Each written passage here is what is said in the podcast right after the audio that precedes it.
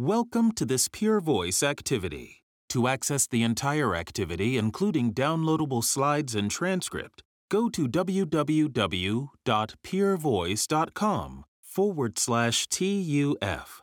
This activity is supported by an educational grant from Novo Nordisk Canada Incorporated. Lorsque les présentations en anglais seront terminées, la version française suivra. Bienvenue à cette activité Pure Voice. Pour accéder à l'activité en entier et télécharger les diapositives et la transcription, rendez-vous en ligne à www.purevoice.com TUF. Cette activité d'apprentissage a reçu le soutien de la société Novo Nordisk Canada Incorporée sous forme d'une subvention pédagogique. When the English presentations are complete, the French version will follow. Hello, my name is Dr. Walter Chow. I'm a family physician practicing in Victoria, British Columbia. Welcome to this learning activity on pharmacotherapy options in obesity management. Obesity is a worldwide pandemic associated with comorbidities that result in more morbidity and mortality than any other medical condition. Healthy eating and physical activity are fundamentals to successful weight loss management. However, often these are not enough for sustained weight loss. For the first time in my career, therapies are available that can result in substantial weight loss that will result in meaningful reductions in morbidity and mortality. Generally speaking, pharmacotherapy should be considered for individuals with BMIs of greater than 30 or greater than 27 with comorbidities associated with excess body fat, such as type 2 diabetes, hypertension, dyslipidemia, or obstructive sleep apnea.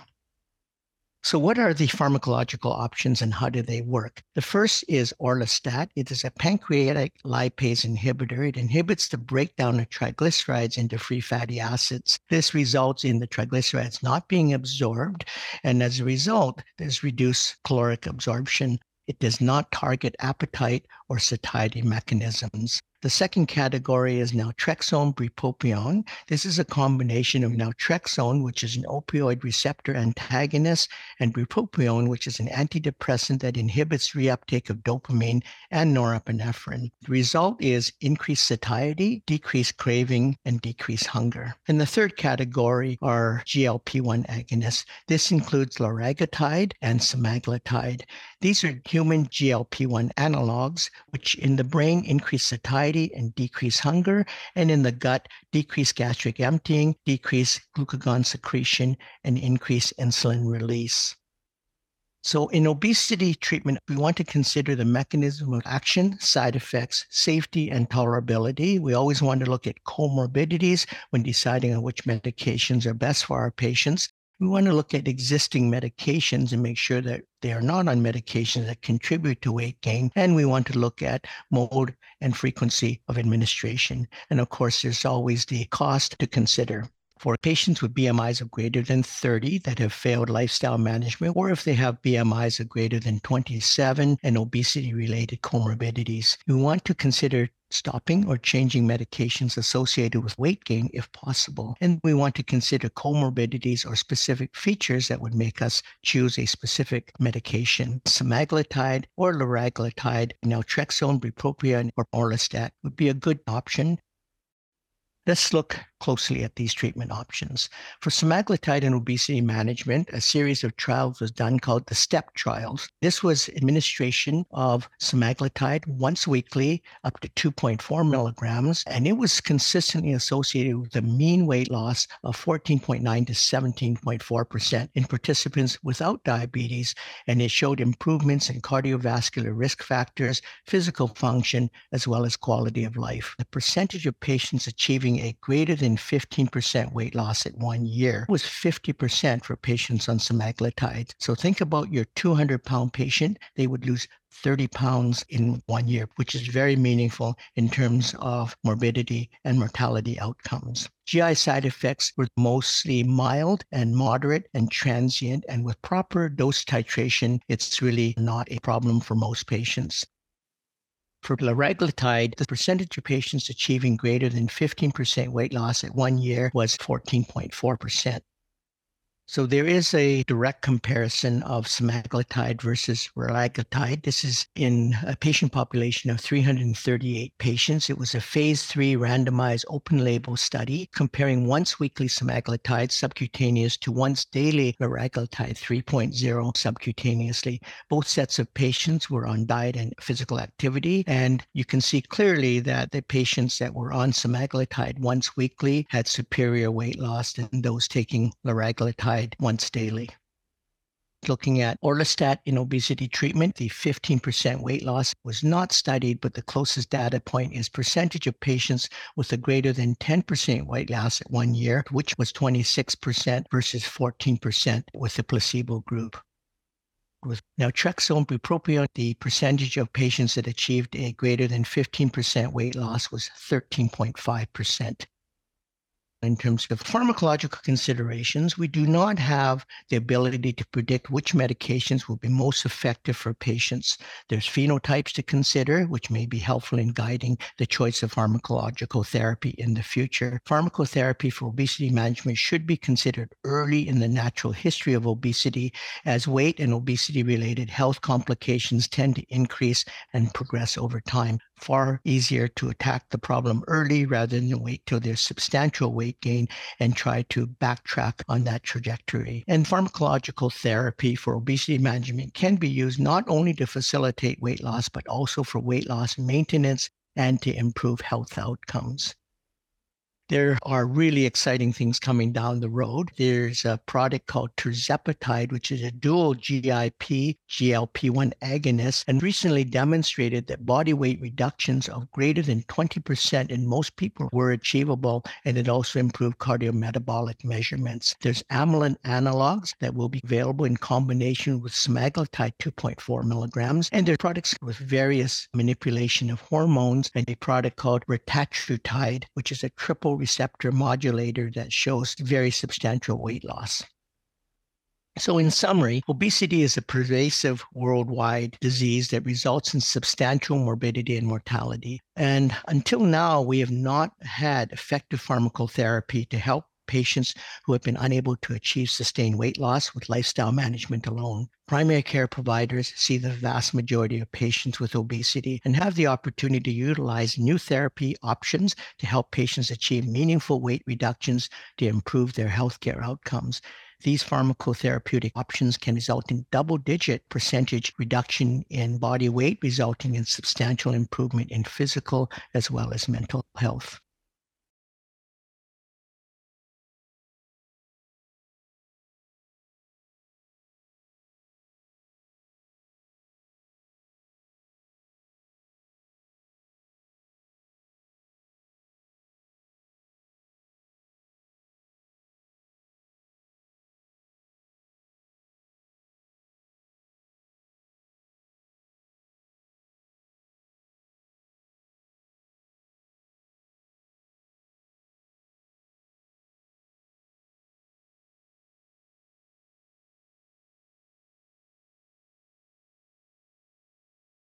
Hello, this is Dr. Sasha High from the High Metabolic Clinic in Ontario, Canada. Welcome to this activity on practical strategies to navigating obesity pharmacotherapy. When we look at obesity pharmacotherapy in Canada, there are now four medications approved by Health Canada. We have two in the GLP 1 receptor agonist class that is, liraglutide 3 milligrams daily and semaglutide 2.4 milligrams weekly. We also have naltrexone bupropion, which is oral medication taken as two tablets twice a day, totaling 16 and 180 milligrams. And then we have orlistat taken 120 milligrams three times a day with meals. When we're thinking about practical considerations for initiating obesity pharmacotherapy, the first thing we want to think about is a gradual dose titration. Really, this is going to make it much more comfortable and tolerable with minimal adverse effects for your patients and to maximize the benefit to ensure that they can get to a maximum tolerable dose. The second consideration is with regard to the safety of the medication in the context of the patient's comorbidities and their existing medications to avoid unnecessary drug interactions. Let's start with semaglutide. Semaglutide is in the class of GLP 1 receptor agonist. It is a human GLP 1 analog that acts centrally on the POM, C, and CART neurons within the hypothalamus to improve satiation, which is fullness with your meal, satiety, which is fullness between meals, reduce hunger as well as cravings. Semaglutide is administered as a once weekly subcutaneous injection. And in order to minimize the side effects and ensure tolerability, the dose escalation schedule is as follows. Patients start out on 0.25 milligrams for the first month or weeks one to four. Then they increase the dose to 0.5 milligrams for another month, one milligram from week 9 to 12, and 1.7 milligrams from weeks 13 to 16, and 2.4 milligrams weekly from week 17 onward. And that is the maximum dose. It's important to realize that this is where the art of medicine comes into place. It really is about close supervision of patients and ensuring their tolerability and adjusting the dose escalation if necessary to minimize their side effects. Now, if patients can't tolerate the maximum dose of 2.4 milligrams, they can stay on a lower dose and they still may have significant clinical benefit. The side effects of semaglutide are primarily gastrointestinal side effects, the most common being nausea, diarrhea, constipation, reflux. Vomiting is possible as a GI side effect, but really should be kept at a minimum if the dose titration, the dose escalation is done properly. Rarely, patients may have cholelithiasis. Rarely, they may have pancreatitis. And if they do present with severe abdominal pain, then that would be a reason for further investigation as appropriate and discontinuation of the medication. In terms of medication interactions, it's pretty minimal with semaglutide. There may be some effect on the absorption of particularly long acting medications due to the possible slowing of gastric emptying. And that's something to keep in the back of your mind, but really shouldn't prevent you from administering semaglutide. In terms of contraindications of this medication, they are quite rare. This includes a personal or family history of medullary thyroid cancer, a personal history of multiple endocrine neoplasia 2 syndrome, and in terms of all obesity pharmacotherapy, women who are pregnant, attempting conception, or breastfeeding should not be using obesity pharmacotherapy. There are some rare considerations for safety monitoring in that there have been some reports of a risk of increased suicidal ideation or self harm thoughts with GLP 1 receptor agonists. There is a recommendation from the American Society of Anesthesiologists that prior to surgery, including procedures like a gastroscopy or colonoscopy, due to the increased risk of aspiration from the delayed gastric emptying, that all GLP 1 receptor agonists be discontinued one week prior to surgery or prior to the procedure. Let's move on to liraglutide. Liraglutide is another GLP 1 analog that acts centrally on the POMC CART neurons. It's going to have the exact same effects as semaglutide in terms of improving satiation, satiety, reducing hunger. There is also that effect of delayed gastric emptying. The difference between these two cousin medications is that liraglutide is administered as a once daily subcutaneous injection. The dose escalation is as follows it starts with 0.6 milligrams daily for the first week, increases to 1.2 milligrams for the second week, then increases to 1.8 milligrams for another week, and then 2.4 milligrams for another week. And finally, the full maintenance dose is 3 milligrams subcutaneous once a day. Again, this dose escalation can be slowed down if the patient is having untoward side effects and is unable to tolerate the rate of this dose escalation. And that's where having close supervision and having conversation with your patients is important. Discontinue treatment if a patient has not lost greater than 5% of their initial body weight after 12 weeks on the full dose at three milligrams once daily. The safety considerations of liraglutide are very similar, if not identical, to semaglutide, the main side effects being GI side effects. And really what we can do is counsel our patients to have smaller meals, to stop eating when they're full, to avoid foods that make them feel sick, particularly the last meal of the day before they lie down in bed. The next obesity pharmacotherapy is naltrexone bupropion. Now, These are two medications that act synergistically to provide benefit. This medication will act on the mesolimbic reward system, which is going to result in reduced food cravings, less desire, less of a drive to consume foods, particularly the hyperpalatable foods. And there's also an effect on the POMC neurons to result in a decrease in energy intake or food consumption. Once again, to improve tolerance, there is a dose titration. Week one, patients will take one tablet in the morning. Week two, they'll take one tablet in the morning and one tablet around supper time or in the evening, but they don't want to take it too late or that can result in insomnia. Week three, they'll take two tablets in the morning and one tablet in the evening.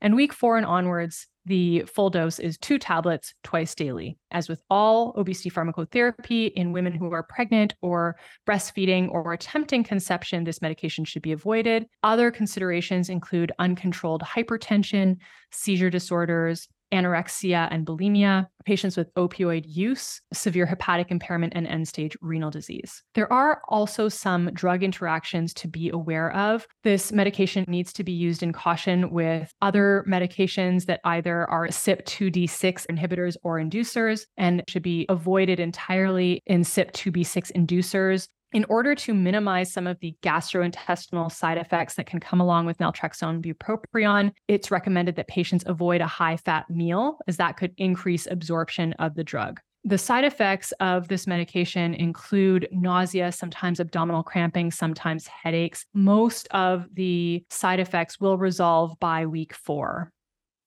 The last consideration is orlistat, which is a potent pancreatic lipase inhibitor, which results in about a 30% increase in fat being excreted in the feces. The idea being that it creates a caloric deficit. It's dosed at 120 milligrams TID with each main meal. This medication is contraindicated in patients with cholestasis, chronic malabsorption syndrome, and those who are pregnant or attempting pregnancy and breastfeeding there can be some drug interactions because of the loss of fat in the stool. To minimize the GI side effects that result from essentially steatorrhea, we are recommending a lower fat diet. Finally, to prevent malnourishment, it is important to recommend that patients take a multivitamin at bedtime that includes fat soluble vitamins and beta carotene. The Obesity Canada guidelines walks you through appropriate usage of pharmacotherapy and follow up of these medications. With all obesity pharmacotherapy, you want to ensure that you evaluate and reassess at the 12 week mark on their maximum dose or maximum tolerated dose. And what we're looking for is a minimum 5% weight loss to say that they are having clinical benefit. If patients have had no progress by 12 weeks of maintenance on that maximum or maximum tolerated dose, then it's less likely that they're going to achieve or sustain BMI improvement on that medication and then it may be time to reconsider and try another option. If treatment goals are met, then it's important that patients realize that they need to continue this medication long term. We need to view obesity as any chronic disease and ensure that long term treatment continues and patients do not discontinue when they have achieved whatever goal weight they may have in their mind. We are wanting to continually reassess the goals of therapy and patients' values and preferences to ensure that the medication continues to meet their needs.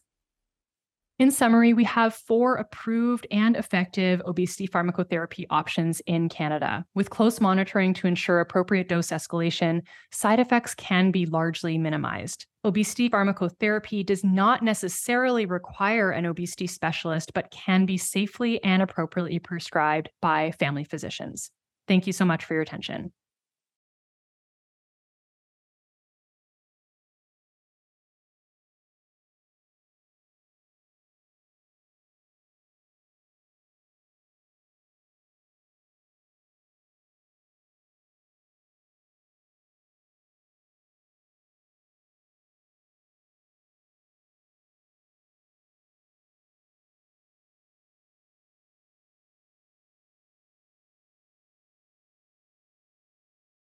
Hello, this is Dr. Sasha High from the High Metabolic Clinic in Ontario, Canada. Welcome to this activity on optimizing obesity patient care with tailored pharmacotherapy. We'll be discussing the selection of obesity pharmacotherapy based on both obesity phenotype and patient comorbidities. This area of personalized therapy is in its infancy, but it's important to consider patient individualization because obesity is such a heterogeneous disease with many different contributing factors that require attention for effective treatment. Now, by way of background, obesity is a disease of energy balance dysregulation. And we want to look at the different components of that energy balance equation to be able to individualize pharmacotherapy.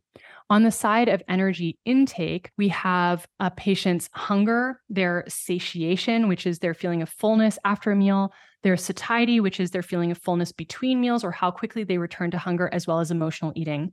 Other terminology you may hear is homeostatic eating behavior, which is controlled by the gut brain axis, and that is hunger and fullness, versus hedonic eating behavior, which is the desire to eat to cope with positive or negative emotions, to create pleasure. This is the emotional eating or eating because of food cravings and desire for food. On the energy expenditure side of the equation, we have resting energy expenditure, we have NEAT or non exercise physical activity, and then we have a patient's physical activity levels or exercise. There's also the thermogenic effect of food itself. And we want to consider this whole equation to best assess the potential for individualizing therapy for patients with obesity.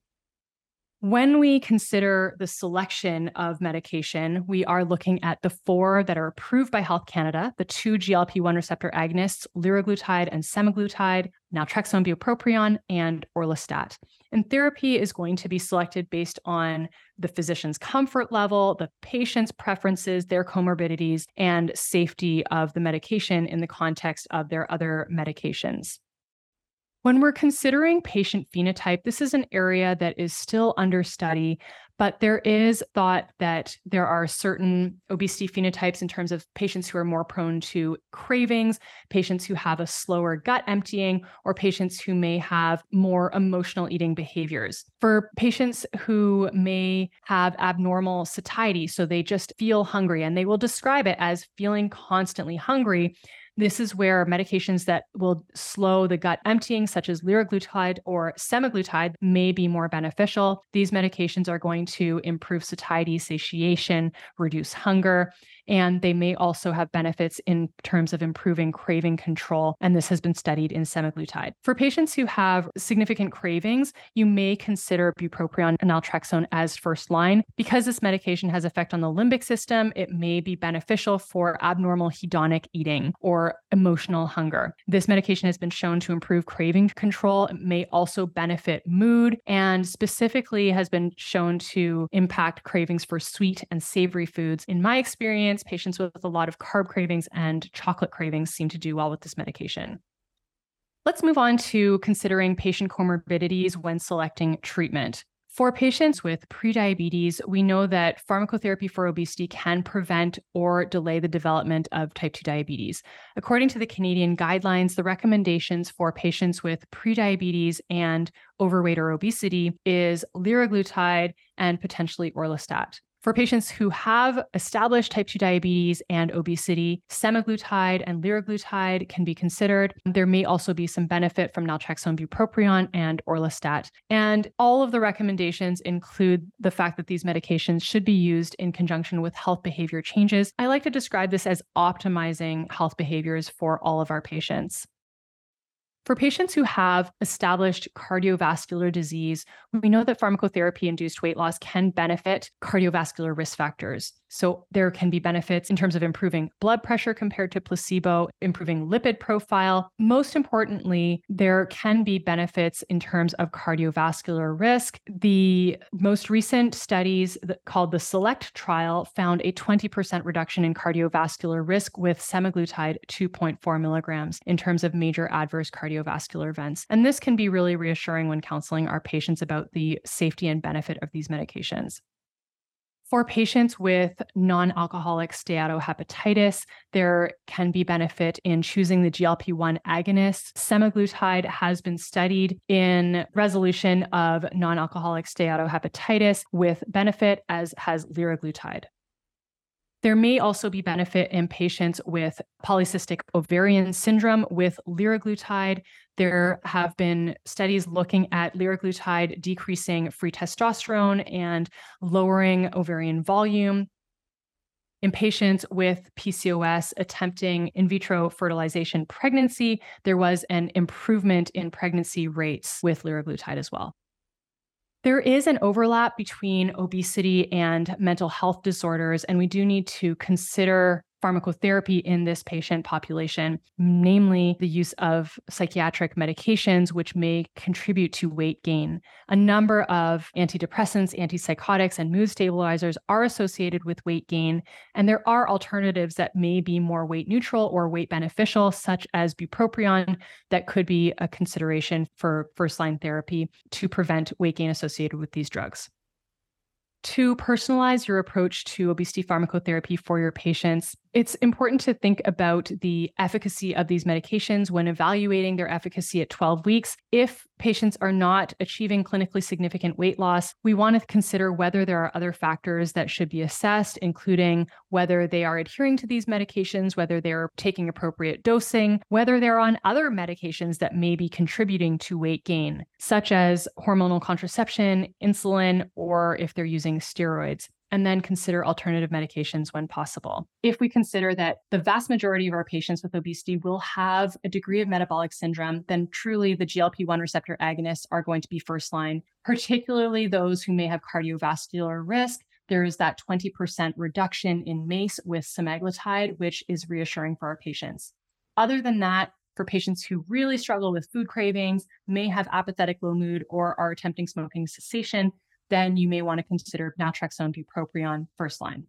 Finally, support patients in making changes to improve their health with compassion and practicing active listening to focus on the whole person in summary, we have multiple effective agents available to assist with obesity management, and selection of individual agents should be based on patient preference and characteristics. And as we move forward with genomics and personalized medicine, we may be able to further tailor therapy. But for the time being, use of obesity pharmacotherapy does still require a little bit of trial and error. But if we work with our patients, then we really can find a long term solution for them. Thank you so much for your attention.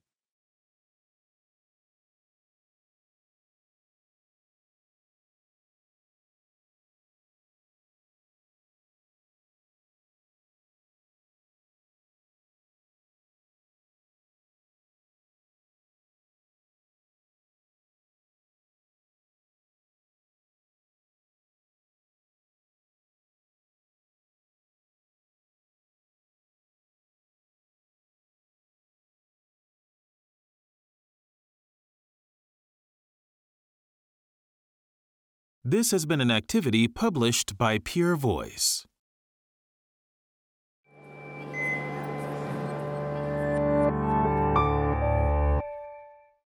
Bonjour, je m'appelle Isabelle Renaud. Je suis médecin de famille à Lévis, dans la région de Québec. Bienvenue à cette activité sur les options pharmacologiques dans la prise en charge de l'obésité.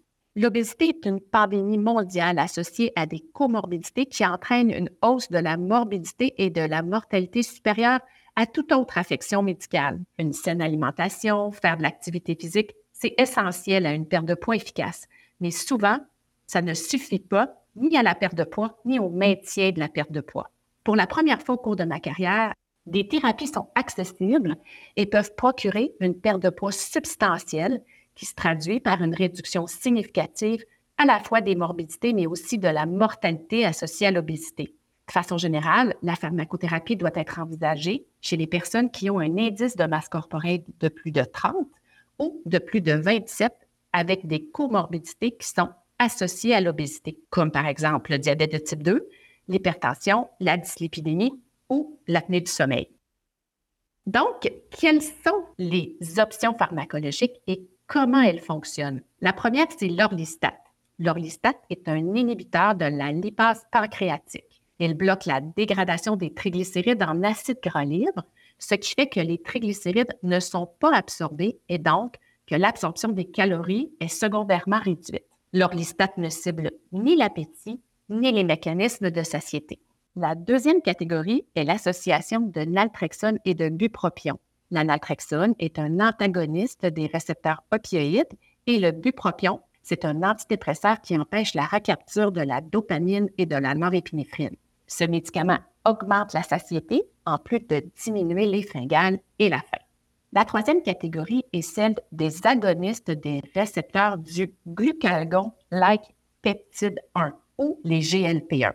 Les médicaments inclus dans cette classe sont le liraglutide et le sémaglutide. Ce sont des analogues du GLP1 humain qui, dans notre cerveau, augmentent la satiété et diminuent la faim. Au niveau digestif, le médicament retarde la vidange gastrique, diminue la sécrétion du glucagon et augmente la sécrétion de l'insuline. Donc, pour le traitement de l'obésité, il faut considérer à la fois le mode d'action du médicament, ses effets secondaires, son innocuité, mais aussi sa tolérabilité. Il faut aussi tenir compte des comorbidités du patient lors du choix du meilleur traitement pour lui. Nous voulons reviser les médicaments que le patient prend déjà et nous assurer qu'ils ne contribuent pas au gain de poids et se pencher également sur un mode d'administration qui est acceptable pour le patient et la posologie du médicament. Bien sûr, il faut penser au coût de cette médication. Pour les patients qui ont un IMC supérieur à 30, qui n'ont pas réussi à perdre du poids de façon suffisante avec un changement des habitudes de vie ou un IMC supérieur à 27 avec des comorbidités, comme je le disais tout à l'heure, nous voulons d'abord envisager d'arrêter les médicaments qui pourraient être associés à un gain de poids lorsque cela est possible. Nous voulons tenir compte également des comorbidités du patient et des caractéristiques particulières qui nous pousseraient à choisir un médicament plus qu'un autre. Les médicaments que nous pourrions choisir sont donc sémaglutide, liraglutide, l'association naltrexone bupropion ou l'orlistat. Penchons-nous de plus près sur ces options de traitement. Pour le sémaglutide en prise en charge de l'obésité, une série d'études appelées STEP a été menée. Ces études portaient sur l'administration de sémaglutide une fois par semaine à la dose maximale de 2,4 mg.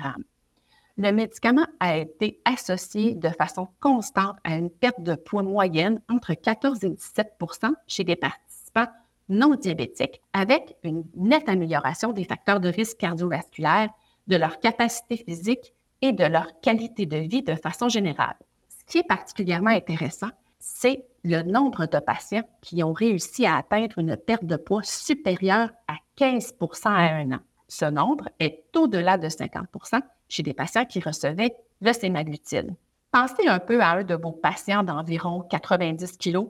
Une perte de poids de 15% à un an est très significative pour le patient et diminue à coup sûr plusieurs comorbidités du patient. Les effets désirables gastro-intestinaux étaient principalement légers à modérés et transitoires et avec une augmentation progressive de la dose. Ils ne causaient pas vraiment de problème chez la plupart des patients et ne nécessitent en général pas d'arrêt de traitement. Pour le liraglutide, le pourcentage de patients qui atteignent une perte de poids supérieure à 15% après un an était environ de 14 il y a même eu une comparaison directe entre le sémaglutide et le liraglutide dans une population de 338 patients. C'était une étude ouverte à répartition aléatoire de phase 3B. Elle a comparé sémaglutide 2,4 mg au liraglutide 3 mg, les deux étant administrés par voie sous-cutanée, le sémaglutide une fois par semaine et le liraglutide une fois par jour. Les deux groupes de patients suivaient un régime alimentaire et un programme d'activité physique. Vous pouvez voir que les patients qui recevaient sémaglutide une fois par semaine avaient une perte de poids qui était significativement supérieure à ceux qui recevaient l'iraglutide une fois par jour. En ce qui concerne l'orlistat en traitement de l'obésité, la perte de poids de 15% n'a pas été étudiée mais le point de données le plus près est le pourcentage de patients ayant une perte de poids supérieure à 10% à un an. Ce pourcentage est 26% comparativement à 14% pour le groupe placebo. Pour l'association naltrexone bupropion, le pourcentage de patients qui ont atteint une perte de poids supérieure à 15% est autour de 13% en ce qui concerne les considérations pharmacologiques, nous n'avons malheureusement pas la capacité de prédire quels médicaments seront les plus efficaces pour quel patient? Des phénotypes pourraient s'avérer utiles pour orienter le choix de traitement pharmacologique dans l'avenir. La pharmacothérapie de la prise en charge de l'obésité devrait être envisagée tôt dans l'histoire naturelle de l'obésité parce que les complications pour la santé qui sont reliées au poids et à l'obésité ont tendance à augmenter et à progresser au fil du temps. Il est bien plus facile d'attaquer le problème rapidement plutôt que d'attendre qu'il y ait un gain de poids substantiel et ensuite essayer de modifier la trajectoire naturelle de la maladie. Et le traitement pharmacologique pour la prise en charge de l'obésité doit être utilisé non seulement pour faciliter la perte de poids, mais aussi pour le maintien de la perte de poids et l'amélioration de la santé globale du patient. Des traitements très prometteurs sont à venir. Il y a un produit appelé tirzépatide qui est un coagoniste du polypeptide insulinotrope dépendant du glucose, qu'on appelle le GIP, et d'un GLP1, pour lequel il a été démontré que des pertes de poids supérieures à 20% chez la plupart des patients étaient possibles. En plus, il améliore les bilans cardiométaboliques. Il y a également des analogues de l'amyline qui seront disponibles en association avec une dose de 2,4 mg de sémaglutide sous peu. Il y a également des médicaments permettant diverses manipulations des hormones, ainsi qu'un produit appelé rétatrutide, qui est un triple modulateur des récepteurs et qui a démontré une perte de poids très importante dans les études cliniques en cours. En résumé, l'obésité est une maladie répandue dans le monde qui entraîne une morbidité et une mortalité substantielle. Et jusqu'à maintenant, nous n'avions pas de pharmacothérapie efficace pour aider les patients incapables d'atteindre une perte de poids soutenue seulement par un changement des habitudes de vie. Les professionnels de la santé en première ligne voient la grande majorité des patients souffrant d'obésité et ont maintenant la chance d'utiliser les nouvelles options thérapeutiques pour les aider à réaliser une perte de poids soutenue et ainsi améliorer de façon significative leur santé. Les options pharmacologiques que nous avons actuellement engendrent des diminutions du poids de plus de 10% et cela va procurer une amélioration substantielle à la fois de la santé physique des patients, mais également de leur santé mentale.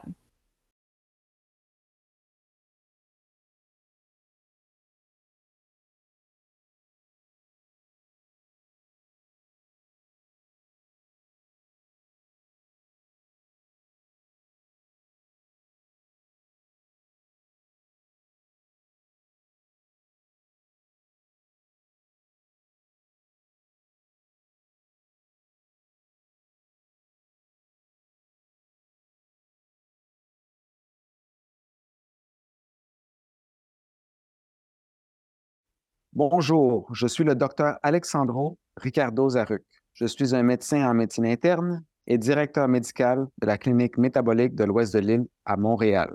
Bienvenue à cette activité sur la stratégie pratique pour naviguer la pharmacothérapie pour la prise en charge de l'obésité. Lorsque nous considérons la pharmacothérapie pour la prise en charge de l'obésité au Canada, il y a désormais quatre médicaments qui sont approuvés par Santé Canada. Nous en avons deux dans la classe des agonistes des récepteurs du GLP1 soit la liraglutide 3 mg chaque jour ou le sémaglutide 2,4 mg de façon hebdomadaire. Nous avons également l'association naltrexone bupropion, qui est un médicament oral pris sous forme de deux comprimés deux fois par jour pour un total de 32 mg de naltrexone et 360 mg de bupropion.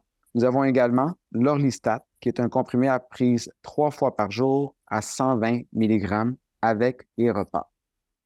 Lorsque nous pensons aux considérations pratiques concernant l'instauration d'une pharmacothérapie pour la prise en charge de l'obésité, la première chose à laquelle nous devons penser est l'augmentation progressive de la dose. Vraiment, cela va rendre le traitement beaucoup plus confortable et tolérable avec des effets indésirables minimaux pour vos patients et va maximiser le bienfait pour s'assurer qu'ils peuvent se rendre à la dose maximale tolérable et efficace. La deuxième considération concerne l'innocuité du médicament dans le contexte des comorbidités et des médicaments existants du patient afin d'éviter les interactions médicamenteuses inutiles.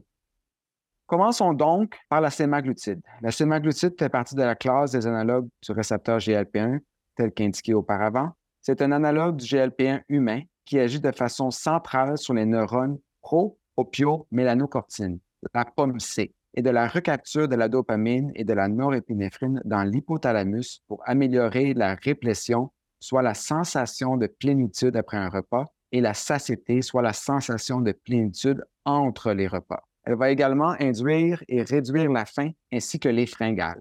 La sémaglutide est administrée une fois par semaine sous la forme d'injection sous-cutanée. Pour réduire au minimum les effets secondaires et assurer la tolérabilité, voici le calendrier d'augmentation progressive de la dose. Les patients commencent par 0,25 mg pendant le premier mois, soit la semaine 1 à 4, puis ensuite augmentent à 0,5 mg hebdomadaire pour un mois, 1 mg par semaine pour un autre mois, suivi de 1,7 mg par semaine, un mois, et 2,4 mg par semaine à compter de la semaine 17, ce qui est la dose maximale. Il est important de réaliser que c'est ici qu'il faut pratiquer l'art de la médecine. Il s'agit vraiment d'une surveillance étroite des patients pour s'assurer de leur tolérabilité et ajuster l'augmentation progressive de la dose au besoin pour réduire ses effets secondaires. Maintenant, si les patients ne peuvent pas tolérer la dose maximale, les effets secondaires du sémaglutide sont principalement des effets indésirables gastro-intestinaux, donc on peut réajuster la dose où le patient va se rendre. Les effets secondaires gastro-intestinaux, majoritairement, sont les nausées, la diarrhée, la constipation et le reflux gastrique. Les vomissements sont possibles comme effets secondaires, mais ils sont quand même rares. Et si la titration et l'augmentation progressive de la dose est bien effectuée de façon progressive et correctement, on peut réduire ce type d'effet secondaire. Rarement, les patients peuvent présenter une cholélithiase et encore de façon encore plus rare, une pancréatite. Si c'est le cas et si le patient se présente avec des douleurs abdominales graves, il faut leur mentionner qu'on doit aller se faire évaluer et même cesser la médication. En ce qui concerne les interactions médicamenteuses, elles sont minimes avec la sémaglutide. Il peut y avoir des effets sur l'absorption, surtout des médicaments à action prolongée, en raison du ralentissement possible de la vidange gastrique. Et c'est un point à garder en tête, mais cela ne devrait pas vraiment vous empêcher d'administrer la sémaglutide. En ce qui concerne les contre-indications de ce médicament, elles sont assez rares. Elles incluent les antécédents personnels ou familiaux de cancer médulaire de la thyroïde, et des antécédents personnels ou familiales de syndrome de néoplasie endocrinienne multiple de type 2. En ce qui concerne l'ensemble de notre pharmacothérapie pour la prise en charge de l'obésité, les femmes enceintes qui tentent de le devenir ou qui allaitent ne devraient pas utiliser de pharmacothérapie pour la prise en charge de l'obésité. Il y a certaines considérations rares pour la surveillance de l'innocuité en ce sens. Qu'il y a eu certains signalements de risque d'augmentation des idées suicidaires ou d'automutilation avec les agonistes des récepteurs GLP-1. L'American Society of Anesthesiologists recommande d'interrompre tous les agonistes des récepteurs GLP-1 une semaine avant toute chirurgie, notamment les procédures comme une gastroscopie ou une colonoscopie, à raison du risque accru d'aspiration pulmonaire causé par le ralentissement de cette vidange gastrique. Passons au liraglutide. La liraglutide est un autre analogue des récepteurs du GLP-1 qui agit essentiellement sur les neurones hypothalamiques POMC-CART. Il va avoir exactement les mêmes effets que la sémaglutide sur l'amélioration de la réplétion, de la cécité et de la diminution de la faim. Il y a également l'effet du ralentissement de la vidange gastrique. La différence entre ces deux médicaments cousins est que la liraglutide est administrée de façon quotidienne versus la sémaglutide qui est administrée de façon hebdomadaire. Voici l'augmentation progressive de la dose. On commence avec 0,6 mg chaque jour pendant la première semaine et on augmente à 1,2 mg lors de la deuxième semaine, 1,8 mg lors de la troisième semaine. On augmente ensuite à 2,4 mg pour une semaine et on se rend à la dose optimale, maximale de 3 mg par voie sous-cutanée de façon quotidienne. Encore une fois, cette augmentation de la dose peut être ralentie si le patient ressent des effets secondaires incommodants et qui ne peut tolérer le rythme de cette augmentation. C'est pourquoi il est important d'assurer une supervision étroite et de discuter avec vos patients de sa tolérabilité et de la rapidité de l'intensification du dosage. Cessez le traitement si le patient n'a pas perdu au moins 5% de son poids initial après 12 semaines sous la dose complète de 3 mg une fois par jour.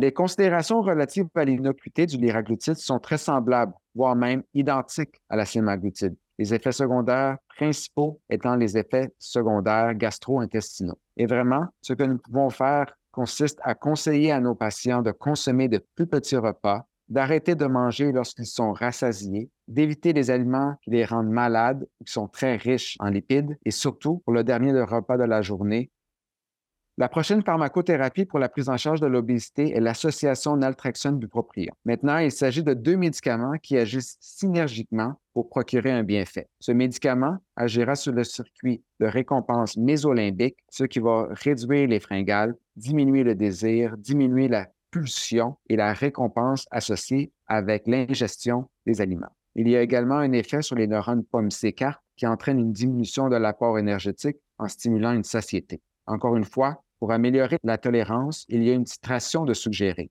Lors de la première semaine, le patient prend un comprimé le matin. La deuxième semaine se traduit à une augmentation de un comprimé deux fois par jour. La troisième semaine, deux comprimés le matin et un comprimé le soir. Et la dose optimale, maximale recommandée, est de deux comprimés le matin, deux comprimés le soir pour se rendre au dosage complet de 32 mg de naltrexone et 360 mg de bupropion. Comme pour toutes les pharmacothérapies pour la prise en charge de l'obésité, les femmes enceintes qui allaitent, qui tentent de devenir enceintes, devraient vraiment éviter ce type de médication. Les autres considérations incluent l'hypertension non contrôlée, le trouble convulsif, l'anorexie, la bulimie, l'utilisation d'opioïdes, l'insuffisance hépatique grave et l'insuffisance rénale terminale. Il faut également connaître certaines interactions médicamenteuses. Ces médicaments doivent être utilisés avec prudence avec d'autres médicaments qui sont des inhibiteurs ou des inducteurs du CYP2D6 et il doit être complètement évité avec les inhibiteurs du CYP2D6 afin de réduire au minimum certains des effets secondaires gastro-intestinaux qui sont associés avec la prise de la combinaison naltrexone-bupropion, il est recommandé que les patients évitent des repas riches en gras, car cela pourra augmenter l'absorption du médicament. Les effets secondaires du médicament incluent les nausées, parfois les crampes abdominales et les céphalées. La plupart des effets secondaires se résorbent d'ici la semaine 4 de l'initiation de la thérapie. La dernière considération est l'orlistat. C'est un inhibiteur puissant de la lipase pancréatique qui entraîne une augmentation d'environ 30% de l'expression du gras dans les selles. L'idée étant que cela crée un déficit calorique. Sa posologie est de 120 mg trois fois par jour au repas. Ce médicament est contre-indiqué chez les patients présentant une cholestase ou un syndrome de malabsorption chronique, ainsi que celles qui sont enceintes, qui tentent de le devenir ou qui allaitent il peut y avoir certaines interactions médicamenteuses en raison de la perte de gras dans les selles. Afin de réduire les effets secondaires gastro-intestinaux qui découlent principalement de la stéatorée, nous recommandons une alimentation faible en gras. Enfin, pour prévenir la malnutrition, il est important de recommander à nos patients de prendre une multivitamine qui inclut des vitamines liposolubles et du bêta-carotène. Les lignes directrices d'Obésité Canada vous présentent l'utilisation appropriée de la pharmacothérapie et le suivi de ces médicaments. Quelle que soit la pharmacothérapie pour la prise en charge de l'obésité, vous voulez vous assurer d'évaluer et de réévaluer les patients après 12 semaines de prise en charge de la dose maximale ou de la dose maximale tolérée. Nous rechercherons une perte de poids minimale de 5% pour dire qu'ils en tirent un bienfait clinique. Si les patients ne présentent pas de progrès après 12 semaines d'entretien sous la dose maximale ou la dose maximale tolérée, il est alors moins probable qu'ils vont atteindre ou soutenir une amélioration de l'indice de masse corporelle et du poids lors de la prise de ce médicament. Et il pourrait être temps de reconsidérer la situation et d'essayer une autre option ou une combinaison d'options. Si les objectifs du traitement sont atteints, il est alors important que le patient réalise doit continuer de prendre la médication probablement à long terme. Nous devons voir l'obésité comme une maladie chronique et nous assurer que le traitement à long terme se poursuit et que les patients ne l'arrêtent pas lorsqu'ils atteignent les objectifs pondérales qu'ils ont en tête. Nous voulons continuer de réévaluer les objectifs du patient et les objectifs du traitement, les valeurs du patient, les préférences de celui-ci pour nous assurer que le médicament continue de répondre à leurs besoins. En résumé, nous disposons de quatre pharmacothérapies homologuées par Santé Canada et efficaces pour la prise en charge de l'obésité. Grâce à un suivi étroit assurant une augmentation progressive adéquate de la dose, les effets secondaires peuvent vraiment grandement être réduits. La pharmacothérapie pour la prise en charge de l'obésité ne devrait pas être uniquement réservée aux spécialistes de l'obésité, mais peut vraiment être prescrite de façon sûre et appropriée par les médecins de famille de première ligne. Je vous remercie pour votre attention.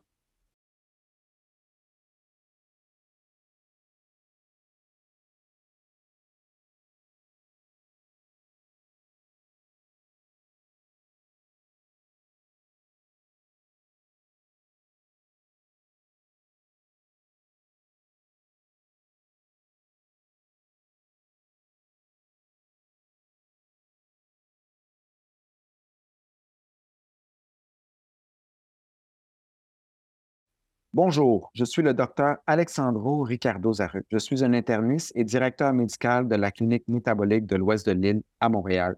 Bienvenue à cette activité sur l'optimisation des soins aux patients souffrant d'obésité grâce à une pharmacothérapie personnalisée. Nous allons discuter de choix de la pharmacothérapie pour la prise en charge de l'obésité en fonction du phénotype d'obésité et des comorbidités du patient. Ce domaine de la thérapie personnalisée en est à ses débuts, mais il est important de considérer la personnalisation pour le patient car l'obésité est une maladie très hétérogène ayant de nombreux facteurs contributifs différents dont il faut tenir compte lors de la décision sur le traitement pour qu'il soit le plus efficace possible. Maintenant, n'oublions pas que l'obésité est une maladie de dysfonction de l'équilibre énergétique et nous voulons nous pencher sur les diverses composantes de celle-ci, de cette équation de l'équilibre énergétique pour personnaliser la pharmacothérapie. Du côté de l'apport énergétique, nous avons la faim du patient, sa réplétion, ce qui est vraiment sa sensation de plénitude après un repas, sa satiété, qui est la sensation de plénitude entre les repas, ou la rapidité du retour de sa faim, ainsi que la nutrition ou l'alimentation émotionnelle. Une autre expression que vous pourriez entendre est le comportement de l'alimentation homéostasique, qui est contrôlé par l'axe intestin-cerveau et qui est la faim et la satiété par rapport au comportement alimentaire hédonique, qui est le désir de manger pour composer avec des émotions positives ou négatives afin de générer un certain plaisir. Il s'agit de la nutrition émotionnelle ou de l'alimentation émotionnelle qui est la raison des fringales ou du désir de consommer un certain aliment. Du côté de la dépense énergétique de cette équation, nous avons la dépense énergétique au repos, nous avons également la thermogénèse de l'activité indépendante du sport et nous avons les niveaux d'activité physique ou l'exercice du patient.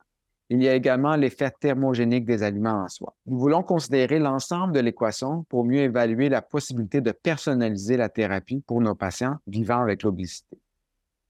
Lorsque nous sélectionnons le médicament, nous considérons les quatre qui sont approuvés et homologués par Santé Canada, soit les deux agonistes de récepteurs GLP1, le liraglutide et la sémaglutide, l'association naltrexone bupropion et.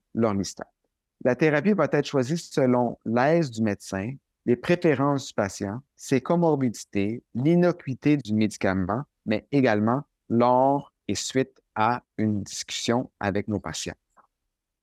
Lorsque nous envisageons un certain phénotype pour un patient, c'est encore une question à l'étude. Nous croyons toutefois qu'il y a certains phénotypes d'obésité qui font des patients sont plus assujettis aux fringales, des patients qui ont une vidange gastrique plus lente ou d'autres qui peuvent avoir davantage de comportements liés à la nutrition émotionnelle. Pour les patients pouvant avoir une satiété anormale, ceux en fait qui ont faim et qui le décrivent comme étant une sensation constante de faim, c'est là que les médicaments qui ralentiront la vidange gastrique, comme la liraglutide ou la sémaglutide, peuvent avoir un effet bénéfique. Ces médicaments vont améliorer la satiété, améliorer la réplétion et réduire la faim. Ils peuvent également procurer un certain bienfait en améliorant le contrôle des fringales. Cela a été étudié pour la sémaglutide, entre autres. Pour les patients qui ont des fringales importantes, vous pourriez considérer l'association bupropion-naltrexone en première intention. Puisque ce médicament a un effet sur le système limbique, il peut être bénéfique pour l'amélioration de l'alimentation hédonique anormale ou l'alimentation émotionnelle. Il a été démontré que ce médicament améliorait le contrôle des fringales. Il pourrait aussi procurer un certain bienfait pour l'humeur et plus précisément, il a été démontré qu'il avait un effet sur les fringales pour les aliments sucrés et salés. Selon mon expérience, les patients ayant beaucoup de fringales pour des glucides, du chocolat, par exemple, semblent avoir des bons résultats avec ce médicament.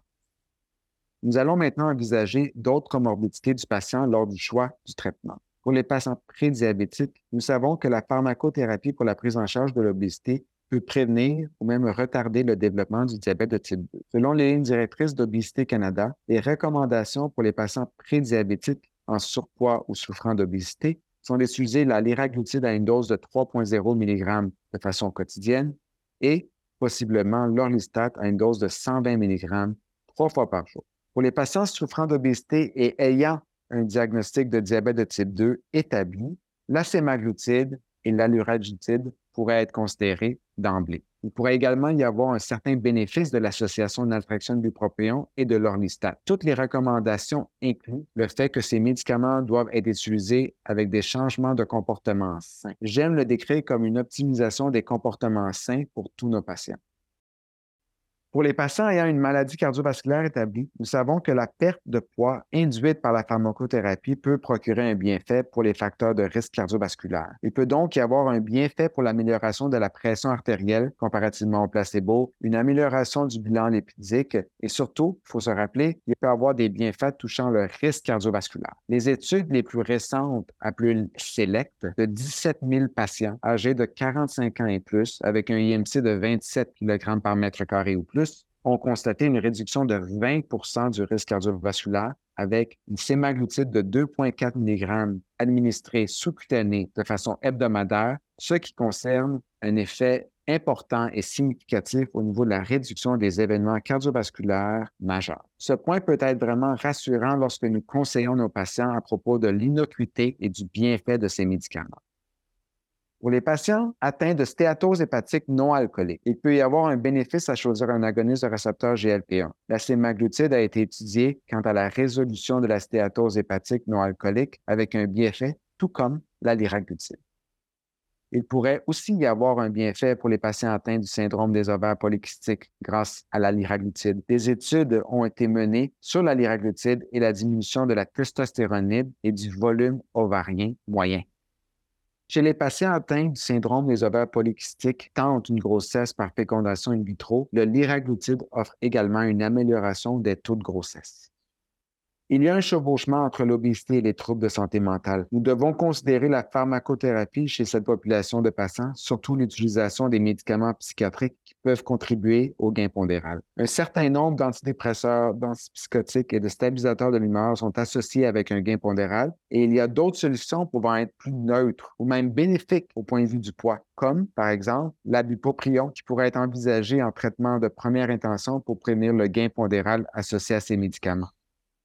Pour personnaliser votre approche en matière de pharmacothérapie pour la prise en charge de l'obésité chez vos patients, il est important de réfléchir à l'efficacité de ces médicaments à la semaine 12. Si les patients n'atteignent pas une perte de poids cliniquement significative de 5% ou plus, nous voulons voir s'il y a d'autres facteurs qui pourraient être évalués, notamment peut-être s'ils respectent la prise de leurs médicaments, s'ils prennent la dose appropriée, s'ils prennent d'autres médicaments pour pouvoir contribuer au gain pondéral, comme peut-être un contraceptif hormonal, de l'insuline, des stéroïdes, des antihistaminiques et ensuite envisager d'autres médicaments ou d'autres combinaisons de médications. Si nous considérons que la grande majorité de nos patients souffrant d'obésité auront également un certain degré de syndrome métabolique, les agonistes des récepteurs GLP-1 seront vraiment ceux à utilisés en première intention. Surtout pour ceux pouvant avoir un risque cardiovasculaire. Il y a une réduction de 20% des événements cardiovasculaires indésirables majeurs avec la sémaglutide, ce qui est quand même rassurant pour nos patients.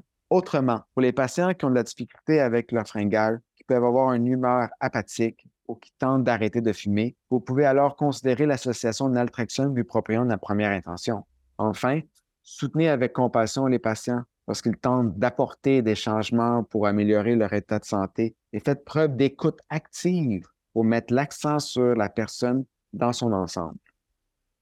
En résumé, nous disposons de plusieurs agents efficaces pour aider la prise en charge de l'obésité et le choix de chaque agent doit s'appuyer sur les préférences et les caractéristiques du patient. Alors que la génomique et la médecine personnalisée vont de l'avant, nous pourrions peut-être personnaliser encore davantage le traitement. Mais pour le moment, l'utilisation de la pharmacothérapie pour la prise en charge de l'obésité exige encore un peu d'essais-erreurs. Toutefois, si nous collaborons avec nos patients, alors nous pourrons peut-être vraiment trouver une solution à long terme pour eux. Je vous remercie pour votre attention.